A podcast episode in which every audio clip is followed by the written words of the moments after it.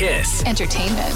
I'm Sandra Plagakis with your Kiss Entertainment update. People Magazine has named its Sexiest Man Alive. And this year, the title goes to Patrick Dempsey. Last night, Jimmy Kimmel made the announcement. They waited. like It's like uncorking a bottle of fine wine. They decided to wait till just the right year. That's right. Now, next year, you'll be a mess. You'll yeah, be on the downslide. Like but... Turns really quickly. Are we going to get new music from Mariah Carey? She has revealed she's back in studio, and there's new music on the horizon. Her last album came out in twenty eighteen, and of course, right now, she's ramping up for her holiday tour, which kicks off later this month.